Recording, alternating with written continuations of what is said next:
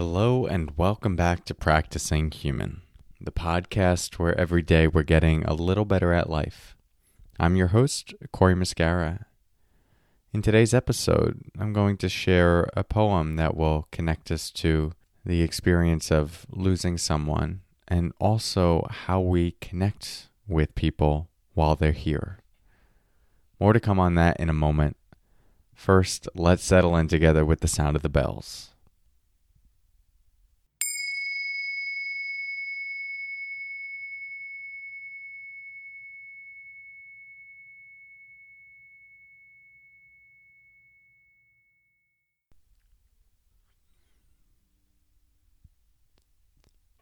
So this is a poem by Mary Elizabeth Frye, and it's called Do Not Stand at My Grave and Weep. Do not stand at my grave and weep. I am not there. I do not sleep. I am a thousand winds that blow. I am the diamond glints on snow. I am the sunlight on ripened grain. I am the gentle autumn rain. When you awaken in the morning's hush, I am the swift uplifting rush of quiet birds in circled flight. I am the soft starts that shine at night. Do not stand at my grave and cry. I am not there. I did not die. So I'm not sure what you're going through right now and how this poem resonates for you. But I think it's an invitation for us to explore how we connect with our relationship to others, whether they are here or they have passed.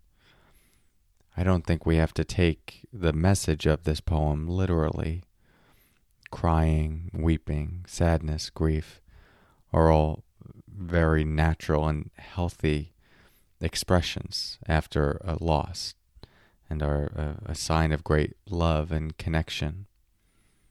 I think, however, what Mary Elizabeth Frye is pointing to is that our connection with others often extends beyond their physical form and the relationship that we might most immediately and readily connect with another person. But who you are is bigger than your physical body, and how other people understand you and how you understand yourself is bigger and more nuanced and deeper than just being in close proximity. We're reminded of other people through something we see, through something we smell, through a taste of food, and also through memory and thoughts.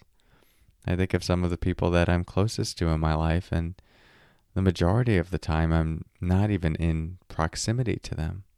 They exist as experiences in my mind. They're made more vivid through reminder experiences throughout the day. And how I know these people only exist partially through being with them in person. So as you connect to the people and the beings in your life, whether they are still here with you or have passed, what would it be like to attune to all of the different dimensions and ways that you experience this person or being?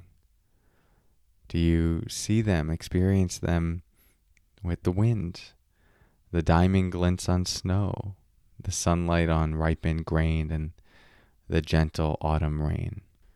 You'll have your own experiences of how you connect and the ways through which you connect.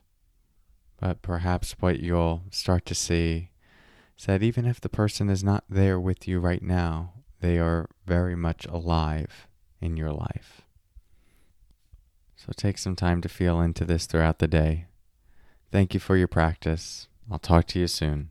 And until next time, take care.